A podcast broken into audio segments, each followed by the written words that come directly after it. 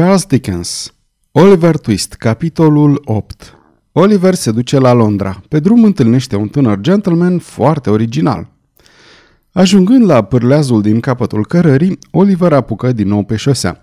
Se făcuse ora 8. Cu toate că era acum la 5 mile depărtare de oraș, continua să alerge și să se furișeze pe după grajduri, de frică să nu fie urmărit și prins până ce se făcu o amiază. Abia atunci se așeză pe jos lângă o piatră kilometrică să se odihnească și prinse a se gândi, pentru întâia oară, unde ar fi mai bine să se ducă pentru a-și câștiga existența. Piatra lângă care stătea arăta cu litere mari că mai erau exact 70 de mile de acolo până la Londra. Acel nume trezi gânduri neașteptate în mintea băiatului. Londra, marele oraș. Nimeni, nimeni, nimeni, nici chiar domnul Bumble nu l-ar putea descoperi acolo. Auzise de mai multe ori pe bătrânii de la azil, vorbind între ei că un băiat isteț ușor se poate descurca la Londra, că în orașul acela mare se găseau felurite mijloace de trai, de care oamenii din provincie habar n-aveau. Acolo era locul unui băiat fără căpătâi, sortit să moară în drum, dacă nimeni nu-i venea în ajutor. Fulgerat de aceste gânduri, sări în picioare și porni mai departe. Scurtase distanța dintre el și Londra cu patru mile, până să-și dea seama cât de mult mai avea de mers ca să-și ajungă ținta. Pricepând asta, își încetini mersul, muncindu-și mintea să găsească vreun mijloc de a ajunge acolo. În bocceluța lui avea o coajă de pâine, o cămașă proastă și două perechi de ciorapi. Mai avea în buzunar și un penny, dăruit de Sovobury, cu prilejul unei înmormântări la care fusese tare mulțumit de dânsul. Bun lucru să ai o cămașă curată, gândi Oliver, și două perechi de ciorapi cărpiți, de asemenea un penny, dar ăsta e slab ajutor când ai de mers 65 de mile la vreme de iarnă. Oliver, ca mai toți oamenii, deși avea mintea ageră și gata să descopere numai decât orice piedică, era nepriceput la găsirea mijloacelor de a le înlătura. Așa că, după ce se gândi multă vreme, fără să descopere nimic de seamă, își schimbă bocceluța pe celălalt umăr, urmându-și drumul. În ziua aceea străbătu 20 de mile fără să pună în gură altceva decât coaja de pâine uscată pe care o luase cu dânsul și câteva înghițituri de apă pe care le cerșise la ușa locuințelor din marginea drumului. Când se lăsă noaptea, se furișe într-o fâneață, se ghemui într-un stoc de fân, hotărât să rămâie acolo până a doua zi dimineața. La început îl cuprinse teama. Vântul și era fioros peste câmpurile deșerte, îi era frig și foame și simțea că este mai singur ca niciodată. Apoi, doborât de oboseala drumului, căzu într-un somn adânc, uitând de toate necazurile. A doua zi dimineața se trezi înfrigurat, înțepenit și așa de flămând încât se văzu silit să schimbe singurul ban pe care îl avea pe o pâine în cel din tâi sat ce ieși în cale. Abia făcuse 12 mile când umbrele nopții îl împresurară iarăși. Tălpile îi erau numai răni și picioarele îi tremurau de slăbiciune. Încă o noapte petrecută în frig și întuneric îl slăi cu totul de puteri. A doua zi, când se sculă să pornească iar la drum, abia de se mai putea târâ. Așteptă la poalele unui deal râpos până se ivi o diligență și ceru pomană călătorilor de pe Imperială. Prea puțini însă îl luară în seamă și chiar aceea îl îndemnară să aștepte până vor ajunge în vârful dealului și să le arate cât poate fugi pentru o jumătate de penny. Bietul Oliver încercă să se țină după diligență, dar nu izbuti pentru că era obosit și îl dureau picioarele. Văzând aceasta, călătorii își puseră bănuțul în buzunar, declarând că e haimana și nu merită nimic, și diligența se îndepărtă lăsând în urma ei doar un nor de colb. În unele sate, tăblițele din lemn vopsite înștiințau cu litere mari că cine va cerși în ținut va fi trimis la închisoare. Asta îl înspăimântă mult pe Oliver, care nu știa cum să lase mai iute acele sate în urma lui. În alte părți, se alătură de gardurile hanurilor, privind jalnic la cei care intrau și ieșeau, până ce hangița trimitea pe vreunul din surugii care umblau prin curte să alunge pe băiatul acela ciudat care nici vorbă că pândea să fure ceva. De cerșea la ușa fermelor, rare ori se întâmpla să nu fie amenințat că se asmută câine asupra lui, deci vâra nasul într-o prăvălie, îndată îi se vorbea de intendentul azilului, de rămânea cine știe cât cu sufletul la gură de frică. De altfel, de multe ori, numai cu sufletul se ținea.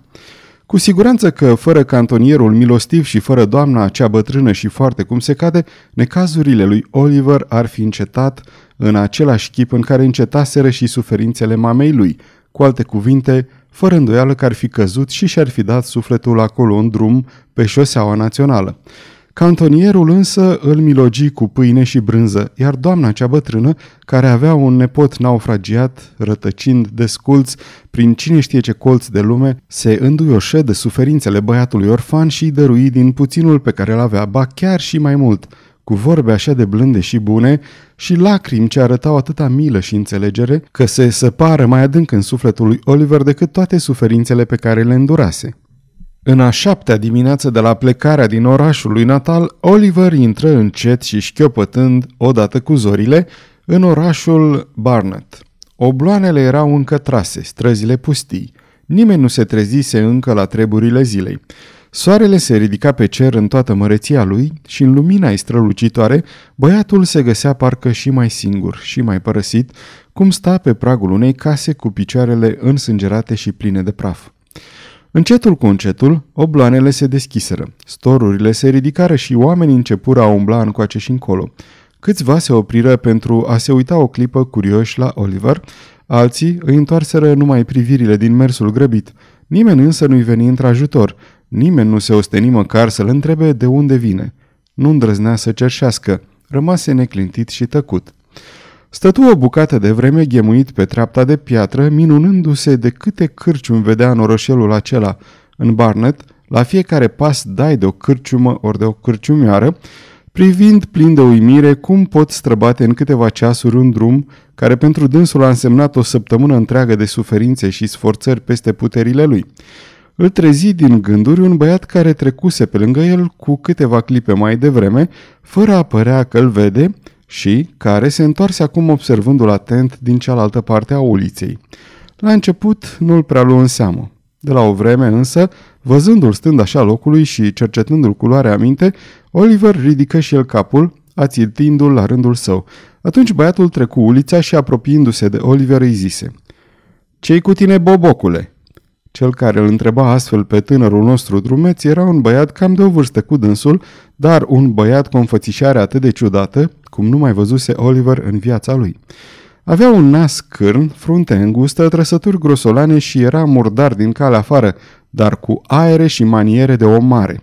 Era scund pentru vârsta lui, cu picioarele arcuite și ochii neplăcuți, mici și sfredelitori. Pălăria abia îi se ținea pe vârful capului, gata să cadă în orice clipă și de bună seamă că așa s-ar fi întâmplat mereu dacă cel care o purta n-ar fi scuturat cu multă dibăcie din cap ca să o dea la locul ei ori de câte ori o lua la vale. Purta o haină de om mare care îi ajungea aproape până la călcâie. Mânecile și le suflecase până la coate ca să aibă mâinile libere, după cât se părea în scopul de a le putea vârâ cât mai adânc în buzunarele pantalonilor de catifea raiată, unde le ținea și în clipa de față. În sfârșit, dacă mai adăugăm portretului niște cizmulițe scurte, apoi nu se afla pe lume alt domnișor de aproape doi coți și jumătate înălțime, mai grozav și mai fercheș ca dânsul. Ce-i cu tine, bobocule?" Îl întrebă domnișorul cu înfățișare ciudată pe Oliver. Sunt foarte flământ și obosit, răspunse Oliver cu lacrimi în ochi. Am mers care lungă, umblu într-una de șapte zile.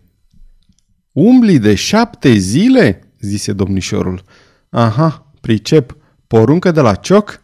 Hai, dar, uh, adăugă el băgând de seamă uimirea lui Oliver, pare mi se că habar n-ai ce e aceea cioc?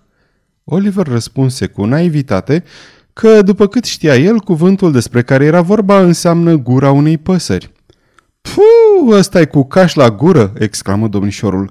Cioc înseamnă magistrat. Să mergi din porunca ciocului înseamnă să nu mergi pe drumul drept.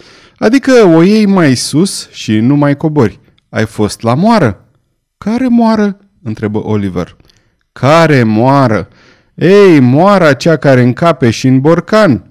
În englezește stone jug înseamnă și borcan de piatră și închisoare, închisoare în care condamnații erau puși la o muncă silnică numită moară care merge mai bine când bate vântul cel rău printre oameni, că dacă bate vântul cel bun, atunci nu pot pune mâna pe lucrători.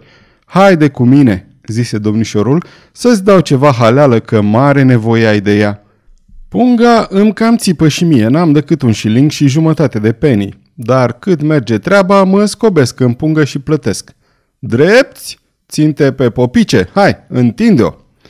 După ce l-ajută să se ridice, domnișorul îl duse în dugheana unui negustor de lumânări, de unde cumpără puțină șuncă și o pâine de două livre sau, după cum se exprimă el, un chitan de patru gologani. Și, ca să ferească șunca de praf și murdărie, întrebuință un sistem ingenios. Scobi pâinea de o parte din miez și vârâ carnea înăuntru, îndesând miezul iar la loc – după care, luând pâinea la subțioară, intră într-o cârciumoară și se așeză cu Oliver într-o cămăruță din fund lângă bucătărie. Acolo li se aduse din porunca misteriosului tânăr o halbă de bere și Oliver, la îndemnul noului său prieten, se apucă să înfulece cu poftă mâncarea, în timp ce băiatul cel ciudat se uita din când în când cu multă atenție la dânsul. Aceasta este o înregistrare Cărțiaudio.eu. Această înregistrare este citită cu respectarea legislației în vigoare pentru www.cărțiaudio.eu. Copierea, repostarea, multiplicarea, vânzarea, închirierea sau difuzarea publică a acestei înregistrări fără acordul scris al www.cărțiaudio.eu constituie infracțiune și se pedepsește conform legislației în vigoare. Pentru noutăți, vă invităm să vizitați site-ul www.cărțiaudio.eu și să ne susțineți cu un like, subscribe și follow pe canalul de YouTube Cărți Audio. De asemenea, puteți să îi susțineți printr-o donație pe naratorii voluntari ai acestui canal. Vă mulțumim și vă dorim audiție plăcută în continuare. La Londra? zise ciudatul tânăr când Oliver îi sprăvi în sfârșit. Da, Gazdă ai? Nu. Bani? Nu. Tânărul cel ciudat fluieră și își îndesă mâinile în buzunare cât îi îngăduiau mânecile hainei lui mari. Stai la Londra?" întrebă Oliver. Da, când mă duc acasă," răspunse băiatul. Cred că ai vrea un culcuș pentru noapte, a? Da, așa-i, răspunse Oliver. De când am plecat la drum, n-am mai dormit sub un acoperiș. Lasă, nu te mai smiorcăi pentru atâta lucru zise tânărul domnișor. De seară trebuie să fiu la Londra, acolo știu un domn bătrân, foarte cum se cade, care te culcă pe nimica, fără să-ți ceară vreo lețcaie, dacă te prizantă un domn pe care îl cunoaște. Oare pe mine mă cunoaște? Aș de unde nici gând, nici pomeneală. Tânărul zâmbea șmecher ca să arate că ultima parte a discursului său era doar o glumă. Apoi își sfârși de băut berea. Propunerea neașteptată a unui adăpost era prea ispititoare ca să poată fi respinsă, mai ales că venea întovărășită și de asigurarea că domnul cel bătrân îi va găsi în scurt timp o slujbă bună lui Oliver. De aici, convorbirea urmă pe un ton mai intim și mai confidențial și Oliver află că prietenul se numea Jack Dawkins și că era favoritul și protejatul acelui domn bătrân. Înfățișarea domnului Dawkins – nu prea vădea foloasele de care se bucurau cei pe care patronul îi lua sub aripa sa protectoare. Cum însă vorbea mult și încurcat și destănui printre altele că prietenii intimi îl porecliseră șmecherul, Oliver se gândi că îi de bună seamă un dezmățat și un zăpăcit și că zadarnic îi făcea morală binefăcătorului lui ca să-l cumințească. Căpătând această încredințare, se hotărâ în taină să câștige cât mai repede încrederea domnului bătrân și, dacă o vedea că șmecherul, după cum înclina să creadă, n-avea de gând să se cumințească, să renunțe la cinstea de a-i mai avea legături de prietenie cu dânsul. Cum Jack Dawkins nu voi să intre în Londra decât pe noptat, erau aproape orele 11 când ajunseră la bariera de la Islington. Trecură din Angle în strada St. John, coborâră pe ulicioara ce dădea la teatrul Sadler's Wells, merseră pe strada Exmouth și calea Coppice, apoi prin curticica de lângă azil, străbătura acel loc clasic care se numea odinioară Hockley in the Hall, de acolo de dură pe dealul Little Saffron, apoi pe dealul Saffron the Great, unde șmecherul grăbi pasul îndemnându-l pe Oliver să se țină cât mai aproape de dânsul. Deși atent să nu piardă din vedere pe călăuza lui, Oliver nu se putea opri să nu arunce din mers priviri furișe în dreapta și în stânga. Asemenea murdărie și mizerie nu mai văzuse nicăieri. Ulița era îngustă și noroioasă, otrăvită de mirosuri urâte, cu o mulțime de dugheni ce păreau să n-aibă altă marfă decât grămezi de țânci care, cu toată ora târzie, se târau pe pragurile ușilor și în uliță, ori se auzeau țipând dinăuntru. În toată mizeria asta, tavernele păreau că prosperă. Se certau acolo în gura mare irlandezi de cea mai joasă speță. Aici și colo, în curți și fundături acoperite ce porneau din strada principală, se zăreau grupuri de căsuțe înghesuite, pe dinaintea cărora se tăvăleau afară indivizi cu înfățișare sinistră, care, după cât se părea, ieșeau cu scopuri nu tocmai pașnice și lăudabile. Oliver tocmai se gândea de n-ar fi mai nimerit să o șteargă când ajunseră în josul povârnișului. Călăuza lui însă îl apucă de braț și împingându-l pe ușa unei case de lângă Field Lane, îl trase în coridor și închise ușa în urma lor. Hei, cine-i? strigă de jos o voce, drept răspuns la fluieratul șmecherului. Pot și dobândă, veni răspunsul. Părea să fie o parolă ori un semnal că toate sunt în bună rânduială, căci zidul din fundul coridorului se lumină palid de flacăra slabă a unei lumânări. Chipul unui om răsări acolo unde fusese pe vremuri o balustrada a scării ce ducea în jos la bucătărie. Sunteți doi?" zise omul, îndepărtând mâna în care ținea lumânarea și ferindu-și ochii cu palma de lumină. Cine-i celălalt?" Un nou tovarăș," răspunse Jack Dawkins, împingându-l pe Oliver înainte. De unde vine?" Din țara geamiilor. Fagin e sus?" Da, alege ștergătoarea. Hai, urcați!" Lumânarea se retrase și chipul se făcu nevăzut. Oliver sui cu greu prin întuneric scara stricată, strâns ținut de o mână de tovarășul său, pe când cu cealaltă își bâșbâia drumul. Călăuza lui urca scările cu o ușurință și o sprinteneală ce arăta că e obișnuit cu ele. Împingând ușa unei cămăruțe din fund, îl trase pe Oliver după el. Tavanul și pereții erau negri de vreme și murdărie. Pe o masă de brad, în fața focului, se afla o lumânare înfiptă în gâtul unei sticle de bere, câteva oale de cositor, o pâine, niște unt și o farfurie. Pe foc, într-o tigaie a cărei coadă fusese bine legată de prichiciul hornului, se frigeau niște cârnați. Lângă ei, păzindu-i, stătea un individ tare bătrân și zbârcit, cu o față urcioasă și respingătoare, ascunsă în parte sub o tufă zbârlită de păr roșu. Purta un halat de flanelă slinos, deschiat la piept și privea cu multă atenție când la cratița cu cârnați, când spre uscătorul de rufe pe care stăteau atârnate o mulțime de batiste de mătase. Câteva saltele proaste făcute din saci vechi erau trântite unele peste altele pe podea. În jurul mesei stăteau vreo patru-cinci băieți de vârstă cu șmecherul, fumând din pipe lungi de pământ și bând rachiu cu aere de oameni mari – când tovarășul lor se aplecă la urechea bătrânului evreu ca să-i șoptească câteva vorbe, se grămădiră cu toții în jur, apoi se întoarseră rânjind către Oliver. La fel făcu și bătrânul cu furculița în mână.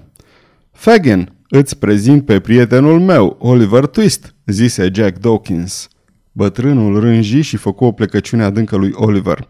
Apoi, luându-l de mână, îi spuse că nădăjduiește să aibă onoarea de a face cunoștință mai de aproape. Atunci, Tinerii cu pipe îl înconjurară scuturându-i voinicește amândouă mâinile, mai cu seamă pe aceea în care ținea bocceaua.